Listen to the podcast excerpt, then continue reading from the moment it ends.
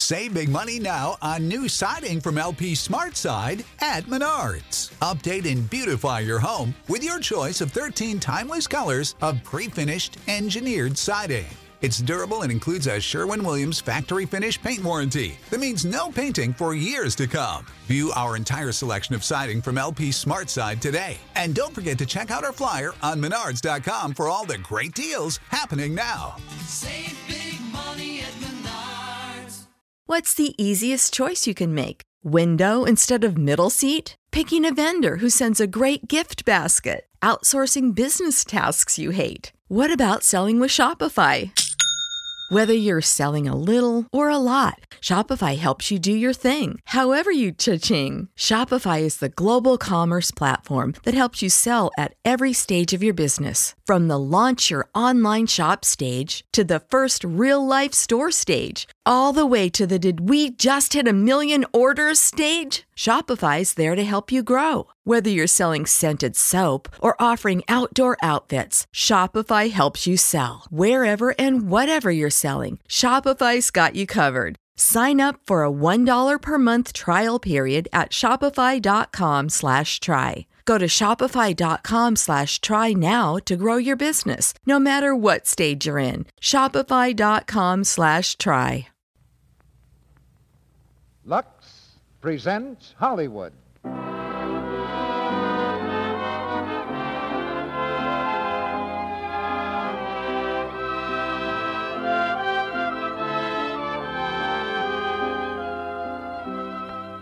The Lux Radio Theater brings you Merle Oberon and George Brent in You Belong to Me.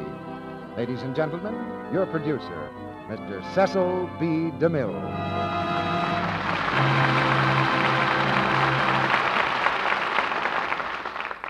Greetings from Hollywood, ladies and gentlemen. For the next hour, we invite you to lock up your troubles and throw away the key.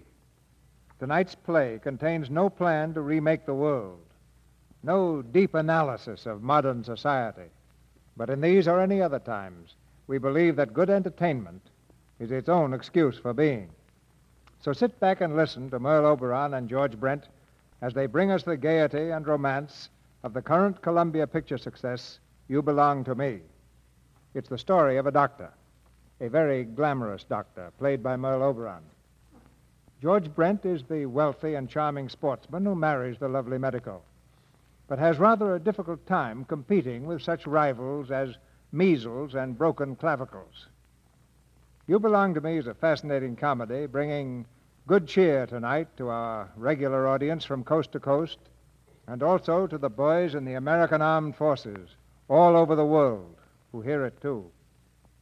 Women doctors are no longer a rarity, even beautiful ones.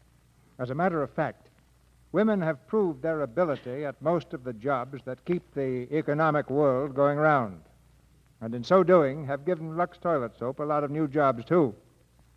Glamour used to be considered the exclusive property of the theater and certain upper reaches of the social ladder.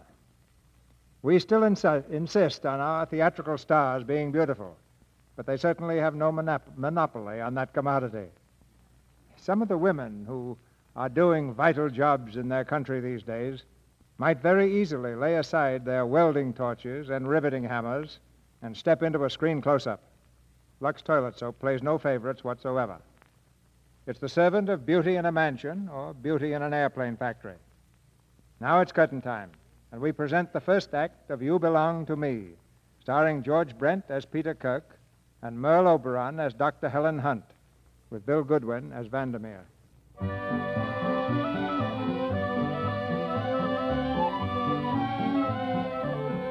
Down the snow covered slopes of the High Sierras, a skier glides like a playful gull in flight.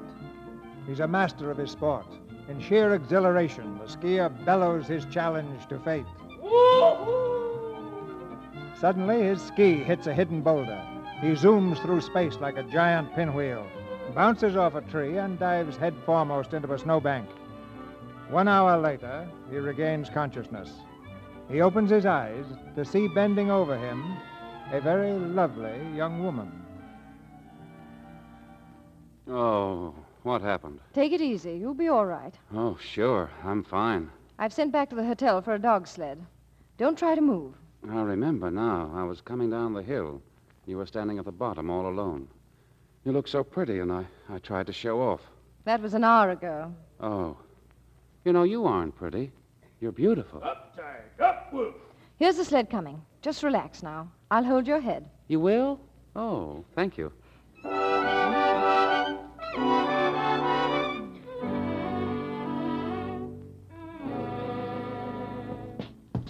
Just put him over here, please. I'll check him over in a jiffy.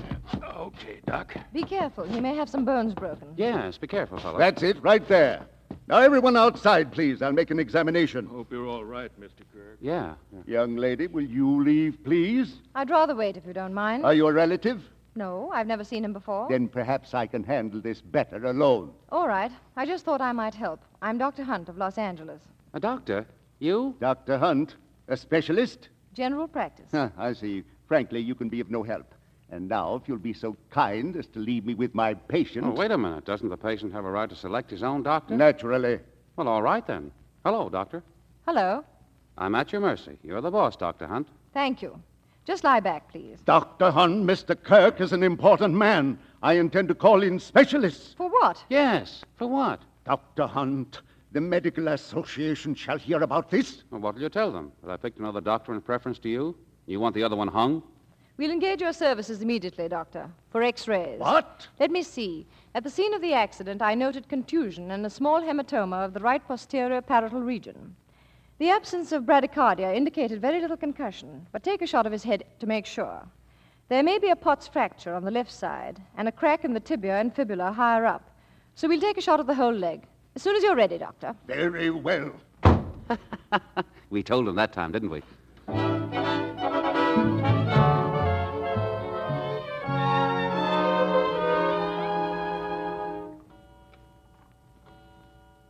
Doctor. Doctor. Doctor! What's the matter? Oh, hello. What did you yell like that for? Well, I, I wanted to know where you were. I've taken the adjoining room. I'll be there if you need me. It's two o'clock in the morning. Now do get some sleep. Oh, wait, wait. I, I don't feel well. You don't? Let me feel your pulse. Oh, yes, I think you better. Well, is it still going? Quiet, please. Your pulse is very good. What seems to be the trouble? Well, I was lonesome. I see. Mr. Kirk, this case has become very important to me because of the little argument I had with the hotel doctor. It's so important that I'll appreciate hearing about any new symptoms, except loneliness. Good night. oh, you forgot something. What? You didn't take my temperature. Don't be silly. You have no fever. You want to bet? Why should I? Your temperature's normal. I'll bet you $50 against 15 minutes of your time that I have a fever. Is it a bet? All right, it's a bet. I suppose a doctor shouldn't complain about imaginary ailments. They account for more than half of a year's income. Open your mouth. Ah, Now, don't try to talk with a thermometer. The hotel doctor said you were important. How did he mean? mm, Position? Mm-mm. Achievement? mm-mm, Family? mm-mm. Money? Mm. Why did you nod so reluctantly? Are you worried about my bill? Mm-mm. Or do you have a feeling that having lots of money isn't being important? Mm. I agree with you. Let me have the thermometer, please.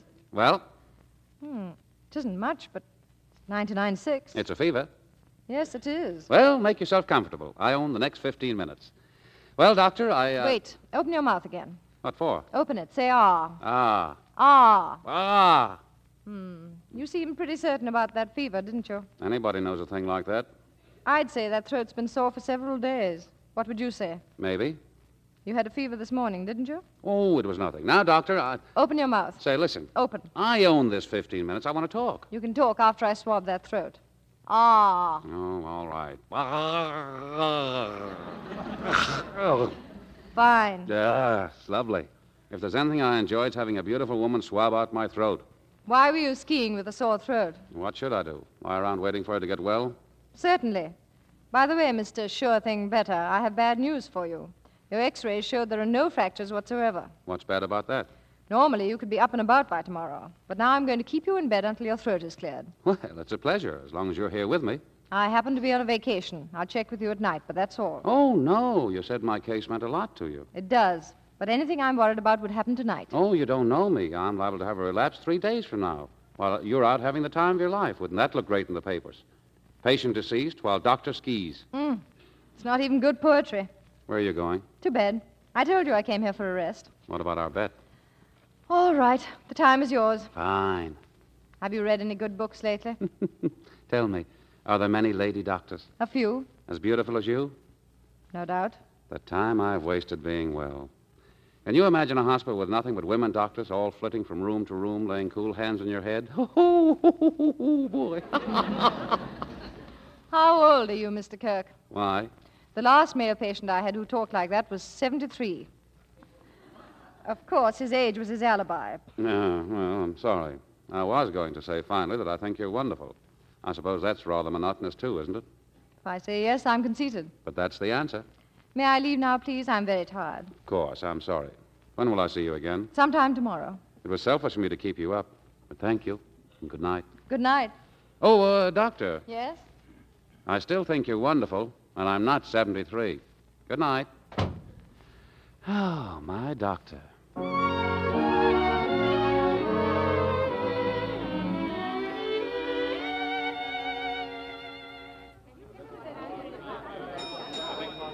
Front boy, room 216. Oh, clerk, if my patient wants me, I'll be out in the skating rink. Yes, Dr. Hunt. Oh, uh, Miss Hunt, Yes? may I speak to you a moment? Uh, if you'll step over here, please. What is it? Miss Hunt, uh, I am Mr. Barrows, Peter Kirk's attorney. Oh, yes? Yes, I see now why my client has been acting so strangely these last three days. Strangely. Of course, you know that Mr. Kirk is able to afford the finest medical care money can buy. I've heard insinuations to that effect. The resident doctor says you refuse to let him call in specialists. Mr. Kirk may do that any time he sees fit. And that isn't the point. I've checked your record and found that you've been in practice only three years, in general practice at that. I'm quite willing to turn the case over to any physician Mr. Kirk may name. He has already refused to see three of the finest specialists in Los Angeles. Why? He says he has a doctor. Then what am I supposed to do? My client is quite impressionable, Miss Hunt. Doctor.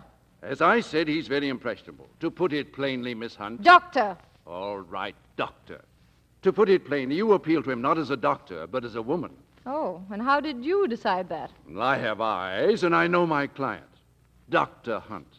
As an ethical member of the medical profession, will you explain to Mr. Kirk that he needs more specialized attention than you are able to provide? No, Why not? because Mr. Kirk's chief ailment right now is a sore throat.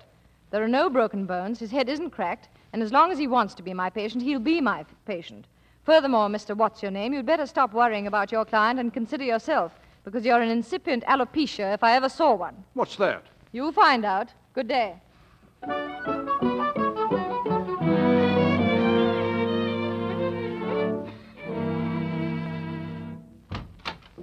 Oh, hello, Doc.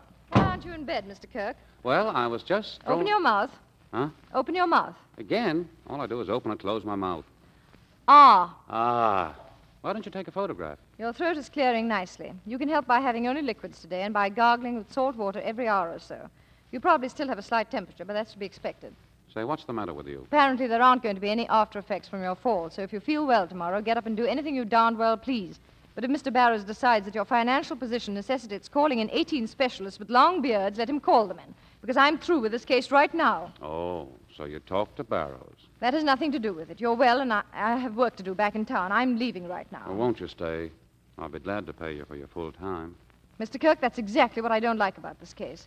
Mr. Barrows announces that my ability is inferior to your bank book, and you seem to think that my services can be bought by someone who doesn't need them. I apologize. That was stupid of me. I, I guess I should apologize, too. But I definitely don't like your Mr. Barrows. Well, forget him. Will you stay? I have to go back, honestly. Goodbye. I'm glad I was able to help you. Oh, Wait. Will I see you in Los Angeles? No. Why? I'll be very busy at the hospital. I could get run over. No. Goodbye, Mr. Oh, Kirk. wait, wait, please. You, you can't just walk out on me like this. What do you expect me to do? Well, I, I mean, um, haven't you got anything to say except goodbye? All right. Goodbye, Mr. Kirk. And don't forget to gargle.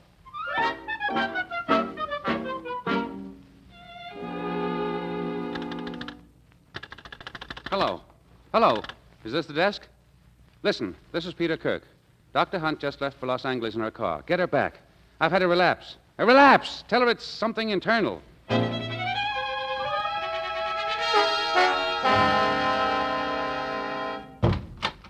Oh, Kirk, what's the matter? Oh, doctor. What happened to you? Where's the house doctor? Why isn't he here? Huh? The house doctor, where is he? Oh, he's sick.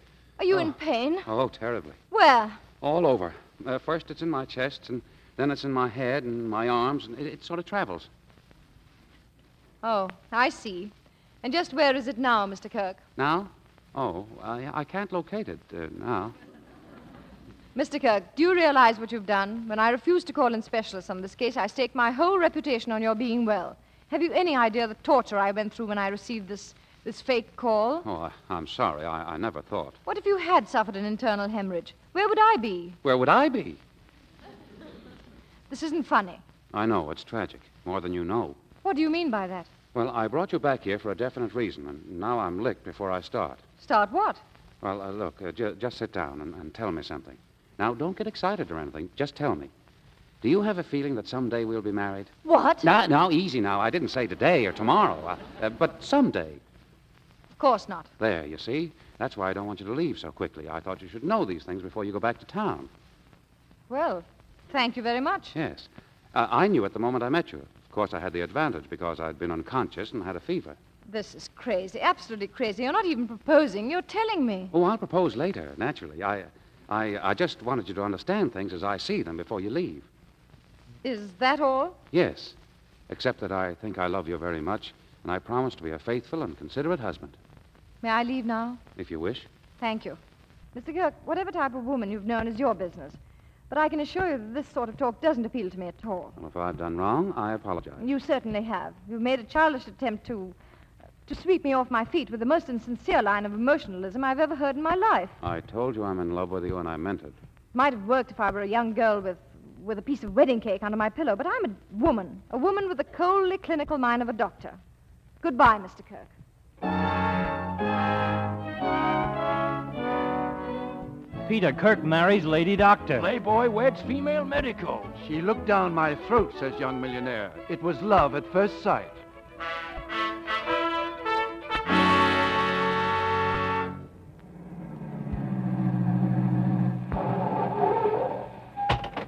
Last stop, out, my bride. Oh, Peter, I'm. I'm still terribly confused. Perhaps we shouldn't have come home so soon. That's nice talk from a married woman. A married woman. Four hours. It'll take longer than that to get used to the idea. Well, come on, darling. I want you to see the house. Peter, is is that it? That's it? You mean all this is yours? No, yours. But how can two people actually live in so many rooms? Is it too big? Well, I, I worked in a hospital that was smaller, Oh, don't you like it? of course. But it give me time to digest it. All right. Now up you go. We can't violate any old customs. Peter, you'll strain yourself. I've got to carry my bride across the threshold, haven't I? Oh, Peter, Just you and me, darling. Our honeymoon. darling. Ready? Come on. Be careful. Very much happiness to you. I hope that you'll be. Oh, uh, oh. Oh. You'd better put me down, Peter. We are very happy, Mr. Kirk. well, thank you, Moody. So am I. Uh, uh, Helen, dear, uh, this is the staff. Our butler, Moody. Welcome, Mrs. Kirk. Thank you, Moody. Ella, so Eva, Doris, Minnie, Josephs, and Billings, the caretaker. Pleased to meet you, madam. Oh, the grounds look beautiful, Billings. Oh, thank you, Mrs. Kirk. We'll have dinner at 8, Ella, upstairs. Yes, sir. Dinner And Joseph, uh, Mrs. Kirk's car is being driven here from the lodge this afternoon. Very good, sir. And now, Moody, if you'll get the things out of the car, I think... Immediately, sir. Oh, pardon, Mrs. Kirk, your, your office call. Thank you, Moody. And a Mr. Vandermeer. Vandermeer, oh, thank you. Yes, ma'am. Say, how did they get our number? I wired my office. How about Mr. Vandermeer? He got the number from the office, probably. Peter, I'd like to see the rest of the house. Oh, uh, sure, but say, this man who called, who is he? Van, Yes, Mr. Vandermeer. one of my patients. Well, is, is he 73, too? No, a few years older than you. Oh, I didn't know you had any younger men patients. I had you, didn't I? Oh, darling, this is wonderful. You really like it? I love it.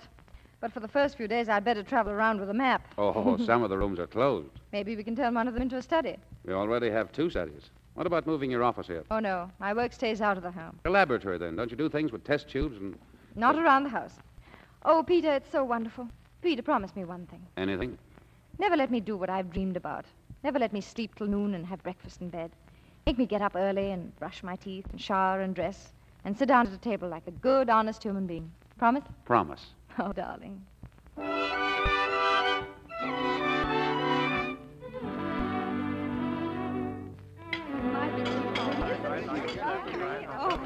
Is the dinner ready to be served? Yes, I'm just getting ready to take it up to them. I will take it up, Ella. Oh, Mr. Moody. Please, let me have the tray. Oh, isn't it romantic, though? Dinner upstairs. Joseph says they have the phonograph on and they're playing nothing but love songs. I'm so excited I can't breathe. The tray, please. Oh, here, but I wish you'd let me take it, Mr. Moody. Oh, dear. Moody. Oh, uh, uh, Mr. Kirk.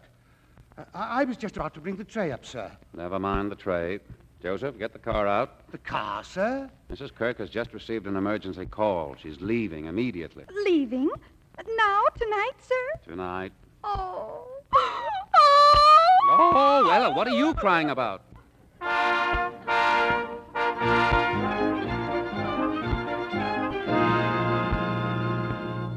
Well, the car's waiting. Oh, Peter, this is terrible, I know. But Mrs. Roberts is an old woman, dear, and she's very ill. I have to go to her. I know, sure. But I still feel like a bride left waiting at the church. Listen, dear, before we were married, you said you understood thoroughly that I was to continue my practice. That's true, isn't it? How could any man understand it this thoroughly? But it's true, isn't it?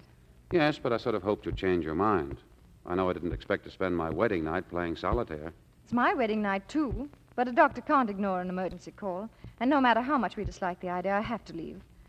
I'd like to hear you wish me luck, Peter. You know I do. And hurry back, dear. Kiss me? Sure. Good night, darling. Good night. Mr. Kirk, sir. Yes, Moody. Shall I, uh, shall I lock up for the night, sir? Yeah, lock up. It's, it's too bad, sir. Hmm. Ella is quite broken up. Poor Ella. Well, sir, people will get sick, and a doctor's first duty is to his patient. Never mind the philosophy, Moody. Get me the papers and a glass of hot milk. Very good, sir. Peter, Oh, darling, you've come back. I knew you would. I knew you couldn't leave. not without my stethoscope. Here it is. Good night, dear. Oh.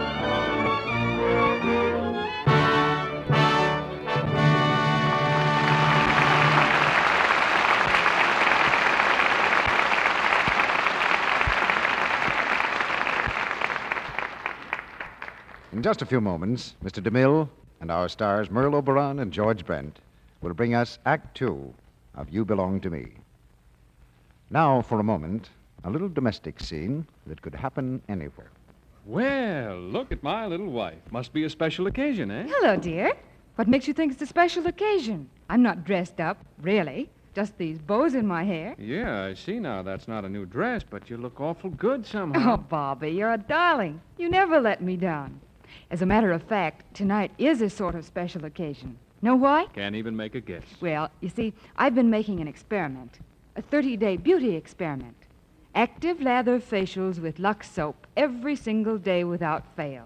And this, my nice observing husband, is the 30th day. Well, from where I sit, I'd say the whole thing had been a big success. Come here a moment. What is it, dear? Oh, want to look closer? Look, nothing. I want a kiss. Famous Hollywood screen stars and lovely women everywhere say of Lux toilet soap, it's a wonderful beauty aid. This luxurious white soap has creamy, active lather that removes stale cosmetics, every trace of dust and dirt. You'll love the gentle way it caresses the skin, gives it protection it needs to look smooth, soft, lovely. Here's what Loretta Young says. I never neglect my daily active lather facial with Lux soap. Here's what I do. First, I pat the creamy lather lightly in. Rinse with warm water, then a dash of cool. Then with a towel, I pat my face gently to dry. That sounds simple, doesn't it? If your skin isn't as lovely as it might be, why not start tomorrow on a 30 day trial of this gentle, effective, active lather care? Get some Lux toilet soap tomorrow. Now, our producer, Mr. DeMille. Act two of You Belong to Me, starring George Brent as Peter Kirk and Merle Oberon as Dr. Helen Hunt, with Bill Goodwin as Vandermeer.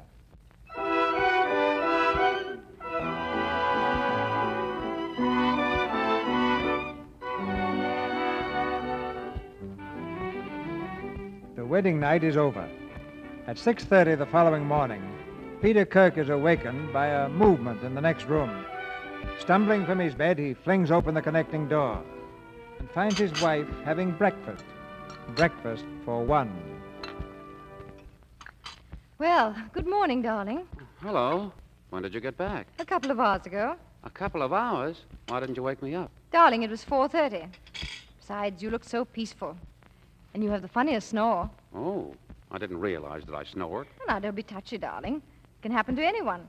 It's just a little vibration of the soft palate. I must be revolting. Oh, not at all.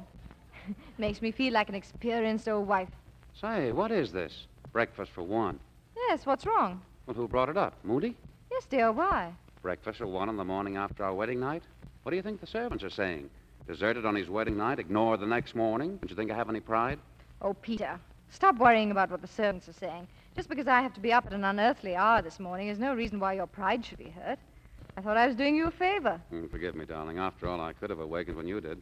You didn't drug me. Do you forgive me? of course. But tomorrow when I get up, I'll shake you till your teeth rattle. Say, what did you get up so early for anyway? I have an appendectomy at the hospital. Today? Mm-hmm. Why? What's today? Well, it's the first day after our marriage.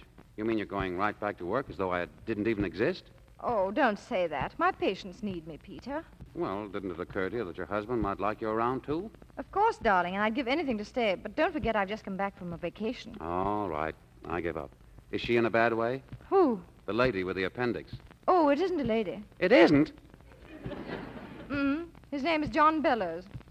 Well, well, d- don't you have any lady patients? Quite a few. Also, Mr. Bellows. He'll be six in November. Oh. Oh, oh well. Darling, I'm sorry. Really, I am. Uh, Am I supposed to forgive you again? please, I shouldn't, but you know I will, don't you? how about dinner out tonight to celebrate the anniversary of our second date? I'd love it. Tony's, the one on Alvera Street. What time will you be home? Around seven. Then we can leave at eight. All right, darling. Goodbye. Got time for a kiss? A very short one. Oh, darling, that kiss was sabotage. I've lost interest in my work. We'll try another. No. Coward. Sorry, dear. My first duty is to Johnny's appendix. Goodbye. Till tonight.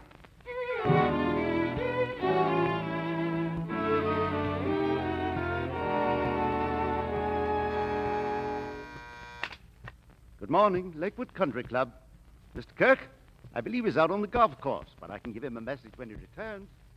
Very well, sir. Hey, fellas, the bridegroom's coming off the course. Let's give him the works. Lay off, Lop. Your wit's about as subtle as a snowplow. Hey, Kirk, how do you like married life? Hiya, fellas. Congratulations, Pete. Well, thanks, Gulliver. And pay no attention to the ribs. Hey, where's the bride, Kirk? On her honeymoon? No, she's working. Oh. Working with all your dough? Oh, that's right. She's a sawbones, isn't she? A doctor, yes. I knew a lady barber once. Very funny, very funny. Say, how does it feel being married to a doctor? Oh, fine. Say, uh, when a lady doctor marries, does she change her name or yours? Oh, cut it out. well, from the looks of the bride's picture in the papers, Peter, I'd say watch out for sick wolves. Yeah. I don't feel so well myself. Say, uh, do you take appointments for the bride? That's enough, Lop. It was enough before they started. Come on, guys, break it Oh. up. Say, wait a minute. Dr. Helen Hunt, of course, sure. What about her? Well, Jim Vandermeer. What? Yeah, Jim Vandermeer. Well, he's been raving about Dr. Hunt for months. Well, I, I'm complimented. Well, you know him, don't you? He's a member here. No, I don't. Sure, that tall, good looking guy. He's the best looking fellow in the club. Oh, yeah? Strictly a lady's delight. ah, that's him. He's been leaving here early every afternoon for a treatment. Oh, oh what's, what's wrong with him? I don't know. I do. What? Nothing. All right, Lop, stand up. Oh, why? Stand up. Oh, well, what for? I... I don't like you, Lop.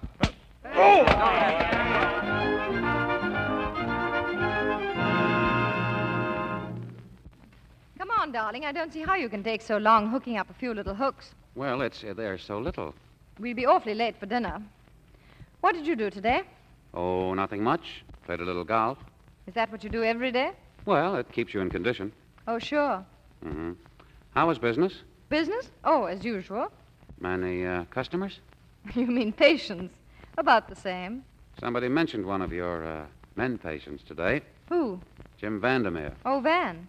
Yes, we talked about him yesterday, remember? I've been treating him for some time. Is he what you'd call uh, nice looking? I don't know. Why? Well, don't you know him very well? Peter, what did you hear? Oh, nothing. You've heard something, obviously. I'd better set you straight.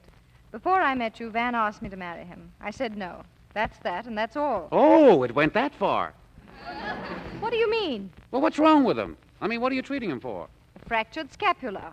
Oh, well, how did it happen? He was skiing. Huh? Skiing. Oh, don't tell me he fell practically at your feet. He did. Hmm. I thought I was being original. He had a multiple fracture of the scapula, which requires several months of heat treatments.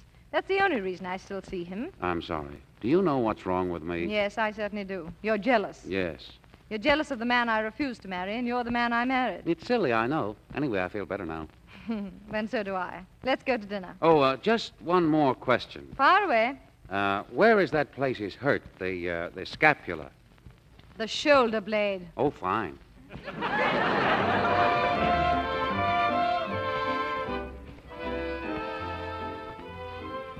It's quite a surprise to find that your husband dances well. it's the inspiration. I surprised myself.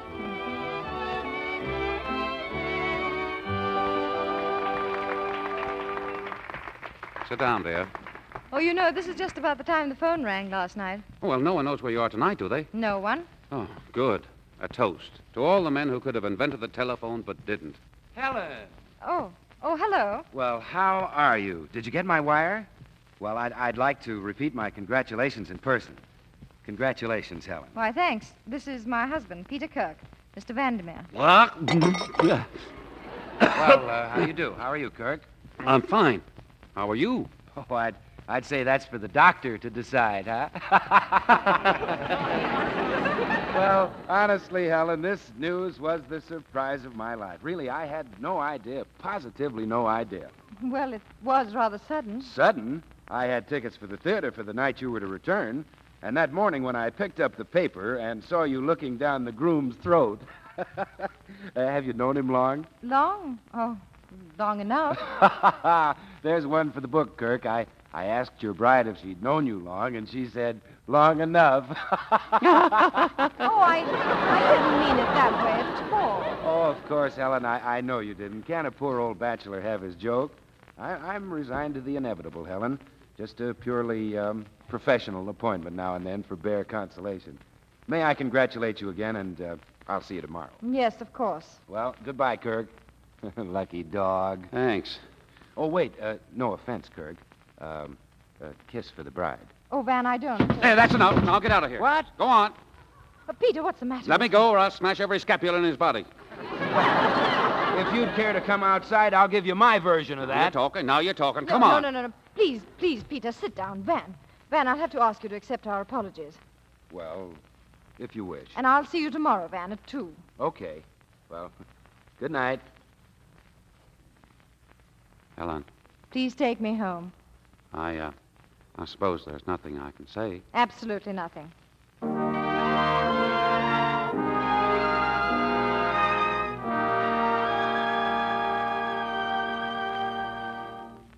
Good night, Peter. Good night. Well, what do you mean? Why are you going in the guest room? I'm sleeping there tonight. Oh, may I say something? May I say it for you? You've acted like a child. We've been married two days, and you violated every rule in existence as to how to treat a wife. But listen, it was Vandermeer I was going to sock, not you. What are you trying to do? Insult my patience so I'll be driven out of practice? Well, darling, tonight you saw me as I am jealous, short tempered, and acting like a fool. I've never been this way before. And the only explanation is that I love you so much I don't know what I'm doing. How long it's going to last, I have no idea. Maybe if marriage becomes a matter of fact with me, I'll return to normal. But I honestly hope not. I want to feel this way about you forever. Will you be patient and forgive me? Oh, but Peter, this can't go on. This this suspicion. I'll do everything in my power to make you forget how I've acted. I don't know. Please. Well, let me think. I can't think with you here. Go outside a minute and close the door. Anything you say.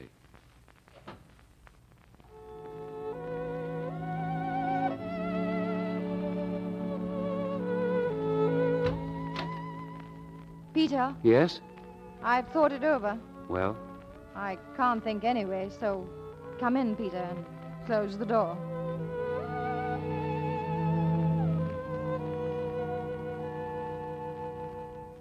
Breakfast is served, Mrs. Kirk. Thank you. Good morning, Moody. Good morning, madame. Good morning, Ah, Moody. Good morning, sir. I'll serve Moody. Yes. Coffee, darling? Please. Oh, I've got a busy day ahead of me. Uh, well, will you be home for dinner? I hope so. Uh, so do I. You, uh, uh, you uh, have Mr. Vandermeer, too. Yes, I know. Yes, yes, I, I just mentioned it in case you'd forgotten. Thank you, Peter. Huh? I uh, hope he's all right. I hope so. Uh-huh. Will you convey my apologies again? If you wish. Dum de dum, two o'clock. What? Did I say something? You said dum de dum, two o'clock. Oh, did I? Well, I must have been thinking of something. Peter, you're acting very strangely this morning. I shouldn't be. I'm the happiest man in the world. Your mind's miles away. My mind's on you. That's why I'm happy. Oh, Peter, it's much nicer this way, isn't it? No silly jealousies cropping up. I love you. Darling. At any hour you can name, I'll be thinking of you. Ten o'clock, twelve o'clock, two. remember, remember that in your office. Here at home, there's a husband who's thinking of you every hour of the day. Twelve o'clock, one, uh, uh, two. Darling, you're worrying about nothing. Oh, me, me worrying? Well, Listen, I'll be thinking about you at 12 and 1 and 2. Darling.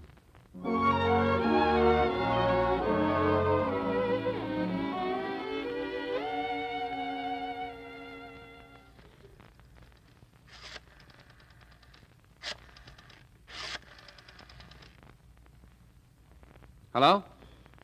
Uh, Mr. Vandermeer's secretary, please. Oh, hello. Uh, this is Mr. Uh, Jones, Harold Jones. Now, uh, I'm interested in purchasing some property Mr. Vandermeer owns.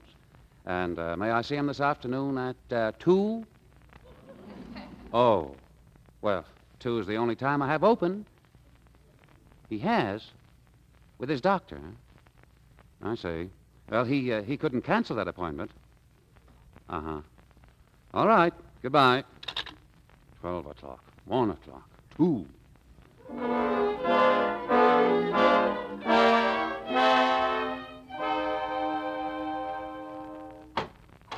Hello? Anybody at home? Helen! Hello, darling. Well, you made it for dinner. I told you I'd try. Hey, listen, look at me. Do I look different? No. Well, I am. Helen, I've won a battle What battle? with myself.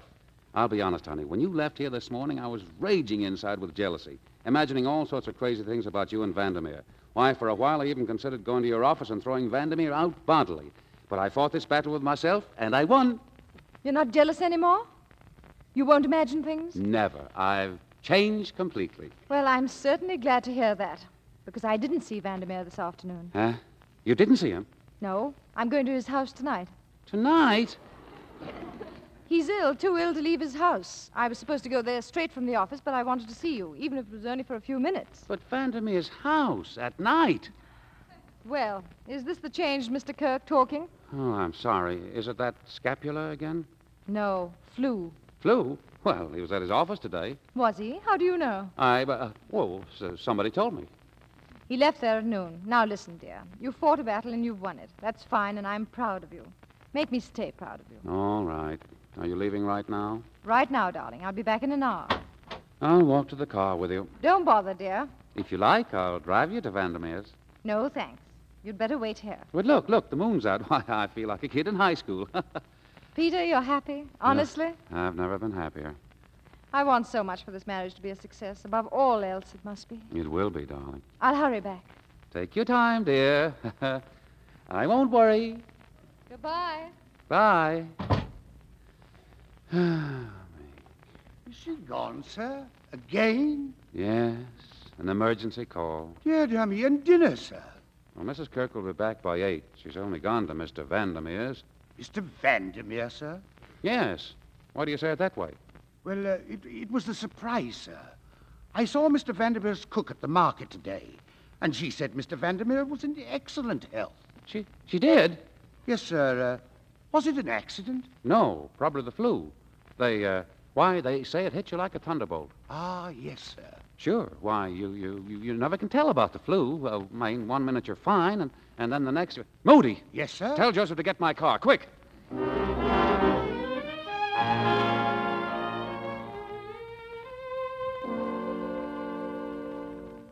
Nurse, make that one teaspoonful in a glass of water. Yes, doctor, right away. Oh, how am I? Van, you're about as original as a piece of carbon paper. Along with some 30,000 others, you have a plain old case of flu. Feel like a dish rag. Naturally. How's your back? Oh, all right. If it hurts, it's the flu, not your scapula. I saw your x rays and you're all right. Mm-hmm. Doctor, Dr. Hunt. Well, nurse, where's the medicine? Doctor, there's a man climbing the ivy outside the window. What? A man. I saw him from the bathroom. He's looking in this window now. Well, don't look. Nurse, call the police. Oh. Yes, sir. No, wait. If he sees her go out now, he'll get suspicious and leave. Just go about things normally, and maybe I'll be able to get a look at him. Mm, good idea. We can give a complete description to the police. Sit down, nurse. Yes, sir. I, I'll work around to the side of the bed here, then I'll take a quick jump and open the window. Be careful now. Don't worry. He's there. I saw something. Don't look. Are you sure it wasn't the cat? A cat with a hat and coat? It was a man. All right, here I go. Oh! Oh! Oh! Oh, hello, Helen.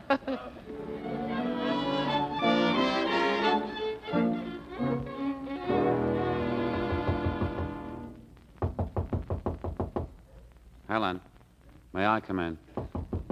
Helen, Well, may I come in? can you offer any sane explanation of your conduct tonight? No, Can you give me any logical reason why I should continue to tolerate your insane jealousies? no. From the day we were married, you've been unhappy. You've questioned my every move. You've been suspicious of my work and my character. And now finally you turn into a peeping Tom. Well, I didn't mean it that way. It's not that I don't trust you. I don't trust Vandermeer. So you doubt if I have enough decency to remain a loyal wife. Is that why you played peekaboo in the ivy? Oh, that isn't it. Peter Kirk, you're the most tragic case I've ever met. Just because money has been dumped into your lap, you choose to be completely without purpose or ambition. Was having money a crime? No, not when you can point to something you can be proud of. You haven't a single useful activity. So to occupy your idle talents, you set about destroying our happiness. Well, darling, the only trouble is you're away so much. There's no need for you to work. We've discussed that. You knew I was going to continue my practice. Well, I thought maybe that. Maybe what? That I'd throw, throw aside something I can do that's worthwhile and become as, as idle and purposeless as you? No thanks, Peter. I have to have a reason for being on Earth. Oh, is that the way you feel about me? Well, it's nice to know. Much as I love you, Peter, we can't go on like this. But I'm in no mood to make a calm decision tonight. For the sake of both of us, we'd better leave that till the morning. Good night. Wait, Helen, listen. No. Helen, open the door. Helen! I said good night and I meant it. Oh, all right. Good night.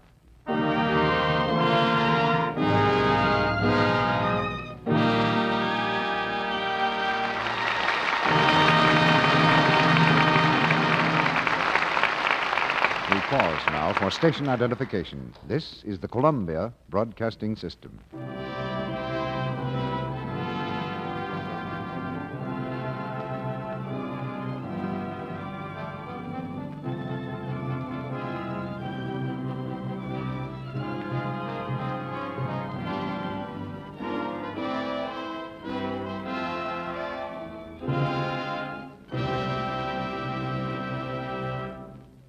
After a brief intermission, Mr. DeMille presents Merle Oberon and George Brent in Act Three of You Belong to Me.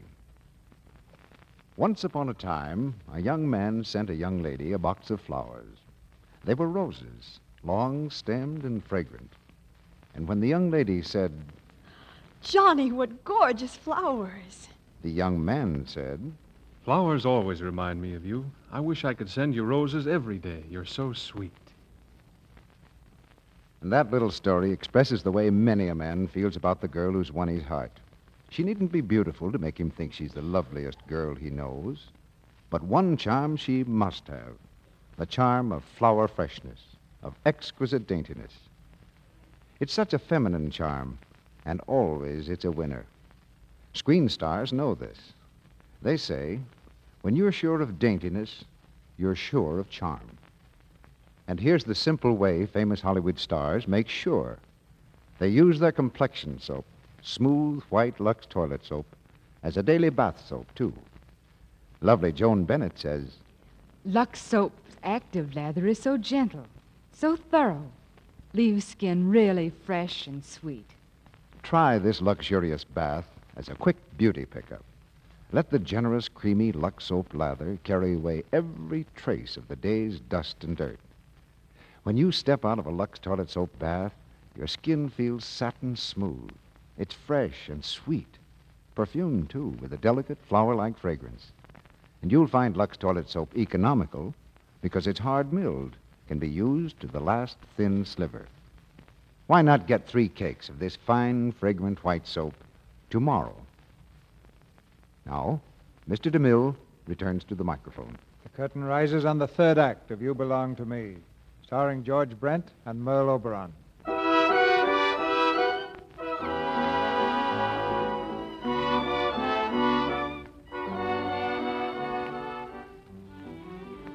Peter Kirk is out to better himself. Spurned by his wife as a do nothing, he is determined to do something. In Hill's department store, the young millionaire applies for a job as a clerk, salary $22.50 per week. All right, who's the next applicant? I guess I am. Good morning. I'm a sales clerk. Neckties, gloves, hats, and sportswear. Five years' experience in New York. And if you have nothing in those departments, I know department store routine from top to bottom. Why'd you leave your last job? Uh, to uh, visit my sick uncle in California. Job pays twenty-two fifty. That isn't important at the start. I'll prove my value later. Name? John Jenkins. All right, Jenkins, go in and prove your value. Thank you, sir. You'll never regret this. Hey, wait. Yes, sir? Didn't I see your picture in the paper lately? Me? Oh, no, no. It was some millionaire looked like you. That fellow that married a lady doctor. Yes, right. He did look something like me. Yeah, all but his bank book, huh?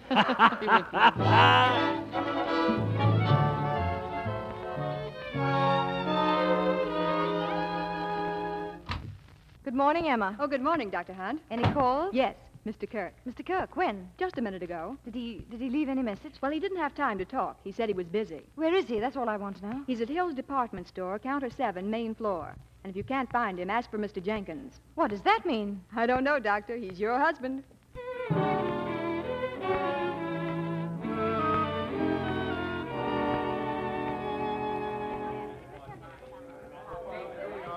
Good afternoon, madame. And what can I do for you? Peter, Hello.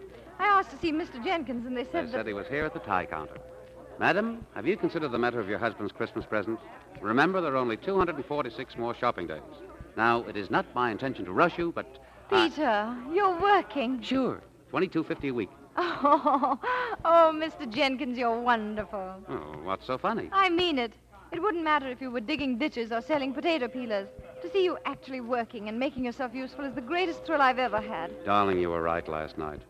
This is all I needed to get me out of that rut of doing nothing and waiting for, for the worst to happen. I like the feeling work gives you, that you're important enough to be paid for doing something. Eh, You know, it makes you want to do more, to better yourself. And I will, too. It's, it's quite a feeling. Darling. Yes, dear? Young man, are these the 59 cent ties you advertise? Oh, uh, eh, yes, madam. Well, they're terrible. Well, uh, not to everyone, madam. Perhaps to a woman with exceptional taste like you. Well, uh, I know my colors. Now, here's another type. Do you notice the quality of those red stripes? Not blaring out as individual bars, but blending softly and easily with the blue. Yes, Well, this tie sells for five dollars. five dollars. Uh, in New York and Chicago, but not here. Oh. Uh, during our sale, you may have this for four thirty-nine, an imported tie which we absolutely cannot replace in stock. Well, uh, uh, could you wrap it as a gift? Certainly, madam. Just step to the end of the counter. Thank you. And thank you. Oh, Miss Bertle, cash, please, and wrap as a gift. Mr. Jenkins, as a tie salesman, you're absolutely unbeatable. How about as a husband? Have you made up your mind yet? I have. Well, Peter, everything that's happened before is a bad dream. Today is a new start, and it's perfect. This job may be small, but it's only the beginning. Why, with your talent, you'll be running the store in a year. you mean everything is all right? Don't you understand? I love you so much, and I'm so proud of you. There isn't anything in the world that could make me happier. Darling, kiss me. Peter? Young man, Oh, uh, yes? Oh, dear. G- uh, goodbye, darling. See you tonight. Bye. I'll have another tie just like this, please, young man. Hmm? Certainly, madam. And young man, Yes, madam. you've got lipstick. Oh.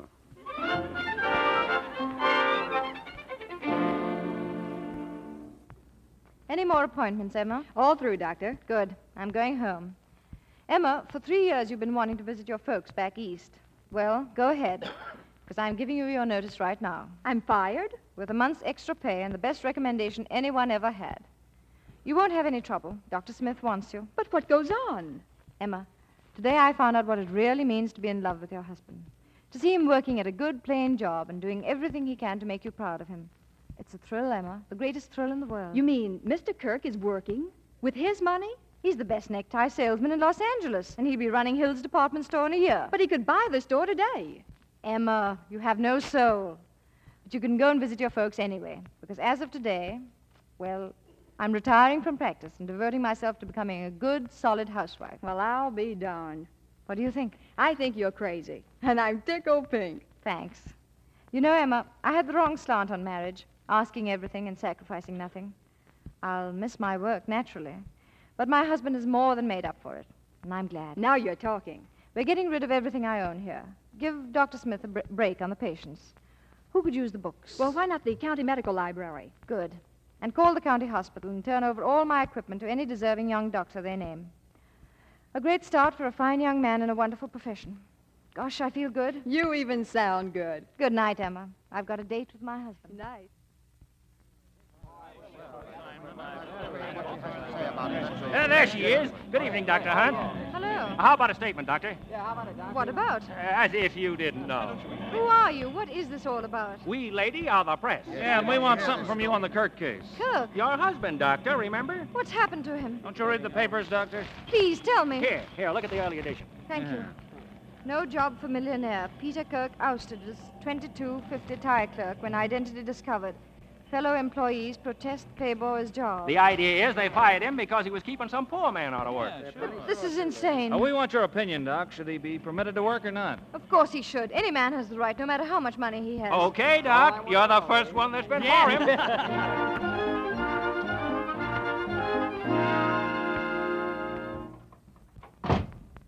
Moody.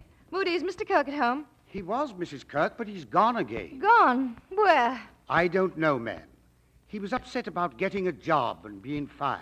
I know. But why did he leave? Excuse me, ma'am, but I think he didn't want to see you.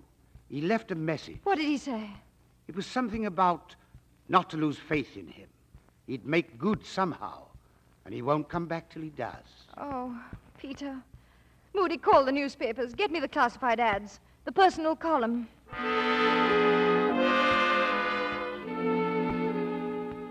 Peter, where are you? Signed Helen.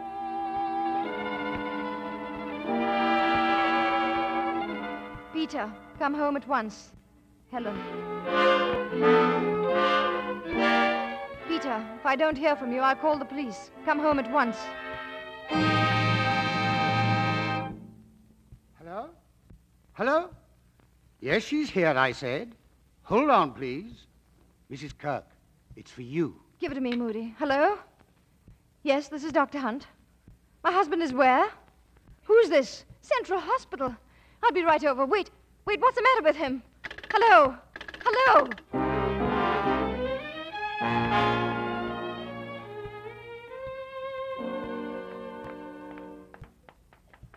Will you please hurry, nurse? What room is my husband in? Right over here, Mrs. Kirk. Is he bad? What's the matter? What happened? Go in, please. Peter! Ah, you, Helen. Come in, come in. Oh, Peter, what? I thought you were hurt or sick. Me? Oh, I'm fine. So you were faking again. Isn't it enough that you left me without a word of explanation? That I haven't heard anything from you in four days? Why do you add to the torture by pre- pretending to be on your deathbed? I pretended nothing. My secretary called to have you meet me here. Now, sit down. What if you were fired from your job? We're man and wife. We could have worked things out together. That's what we're going to do. What do you think of this hospital? What in the world has it got to do with us? Plenty. We're buying it. Buying it. As a matter of fact, it's already bought. It's a good hospital, isn't it? Of course it is, but it's bankrupt. It's on the verge of shutting down right now. That's why I bought it. After purchase of the hospital, my yearly income will be $573,000. Last year, the hospital lost $400,000. This year, it should lose $550,000. That still leaves enough money for charity work and enough for us to live on. Will I be busy? You mean you're going to run it? Only the business and uh, management details. I won't interfere with your work. My work? As chief of staff, lady, will you be busy? Am I hearing right? Are you throwing every penny of your income into this hospital knowing that you'll get nothing for it? What do you mean, nothing? I'll be helping the sick. I'll be providing work for nurses, doctors, interns, and others I don't even know about.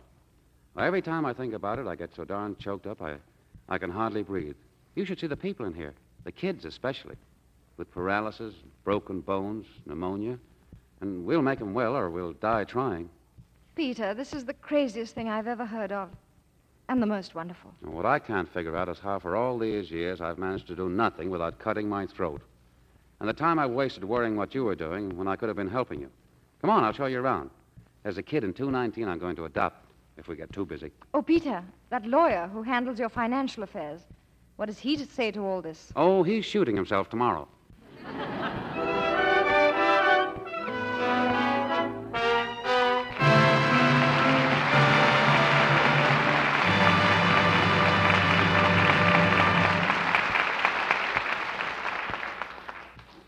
You belong to me belongs to our pleasant memories now.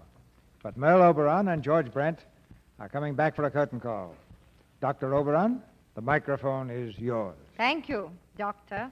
I'm delighted to be here again. If a nurse walked by now, I'd be sure this was a hospital. Uh, what kind of a doctor are you, CB? A veterinarian? George, you should read the papers. The University of Southern California conferred an honorary doctor's degree on him at the annual commencement. Doctor of Fine Arts. Well, congratulations, CB. That's a very great honor. Yes, it was quite a thrill, George. And it was a thrill just to see the commencement at the University of Southern California this year. Because for almost all the men graduates, it was an immediate prelude to entry into some branch of the armed service. And that's true at every college and university in the country. Well, the current rapid expansion in the armed forces must be presenting a tremendous challenge to an organization like the USO. The USO has done a great job all along, George. But now it has an international job. And to do it right, they need $32 million to Exactly what will the money be used for, CB? take homesickness out of the Army and Navy and make Uncle Sam Jr. feel at home. That's why Sam Jr., when he goes to town on leave, can visit 900 recreational clubs in this country or 40 overseas. During the next year, while he's in camp, he may see any one of 6,000 shows put on by the USO. And if you've ever seen a lonesome soldier's face break into a grin, you know how important those shows are for Uncle Sam Jr. Well, if 130 million people get behind the USO, that $32 million should come easily. I suppose the best place to make a contribution to is the local USO headquarters. Yes, the, U- the USO headquarters where you live. But if you can't find it, send your contribution to the USO at the Empire State Building, New York City. We'll give that address again later. And don't wait for someone to ask you to give. The USO needs money, and Uncle Sam Jr. needs the USO right now. What about next week's play, CB? I can tell you something about it, George, what makes it possible. It's a product called Lux Soap, of which you may have heard. Yes, I think I've heard it mentioned in whispers around here. I use it all the time myself. And because so many women have discovered that Lux Soap is a fine complexion care, well, you see, it's possible to have a Lux Radio Theater. Hmm. Like Lux Soap, Merle, that's very sound economics. And next week, the Lux Radio Theater presents a romantic comedy that's been playing a merry tune in theaters all over the country. The Columbia picture, Bedtime Story. And our stars will be Loretta Young and Donna Amici. You'll hear Loretta as a famous actress, and Don as her husband, an equally famous playwright. Together, they've produced a long string of Broadway hits, but the most exciting of all is the story of their own life. So next Monday night, listen, my children, and you shall hear Bedtime Story, starring Donna Amici and Loretta Young. That's great news, CB. It should be a fine show. And I'll tell you some other good news. The Lux Radio Theater has entertained a hero in its audience tonight. The Navy doctor who won a radio tribute from President Roosevelt for bringing nine wounded soldiers through the Japanese attacking forces at Java is right out in front now. Lieutenant Commander Carden Wassel.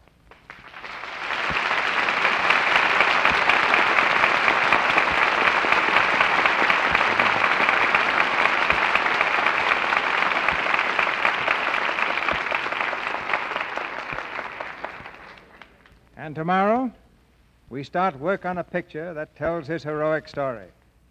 He's just arrived from Australia, and as though fate hadn't already thrown enough dangers in his path, he was flying across the Pacific while the Battle of Midway was in progress. We are all highly honored to have him here. Good night, CB. Good night, C.B. Good night. And don't forget, give some dough to the USO.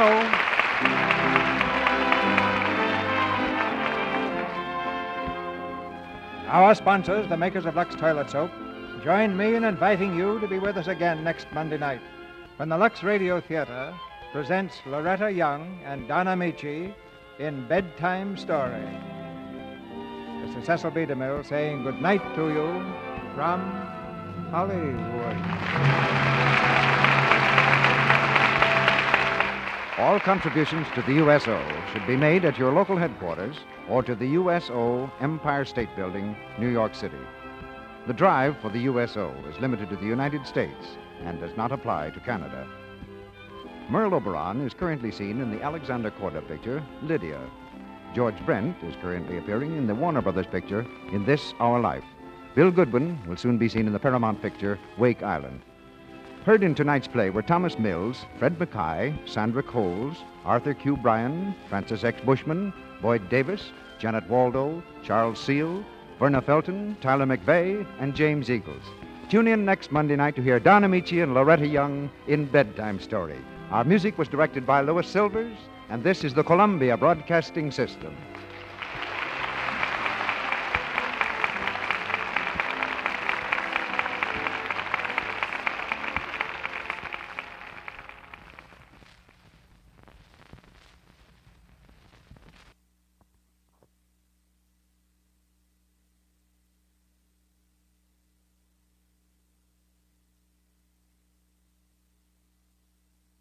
Save big on brunch for mom, all in the Kroger app. Get 16 ounce packs of flavorful Angus 90% lean ground sirloin for $4.99 each with a digital coupon. Then buy two get two free on 12 packs of delicious Coca Cola, Pepsi, or 7UP, all with your card. Shop these deals at your local Kroger today or tap the screen now to download the Kroger app to save big today. Kroger, fresh for everyone. Prices and product availability subject to change. Restrictions apply. See site for details.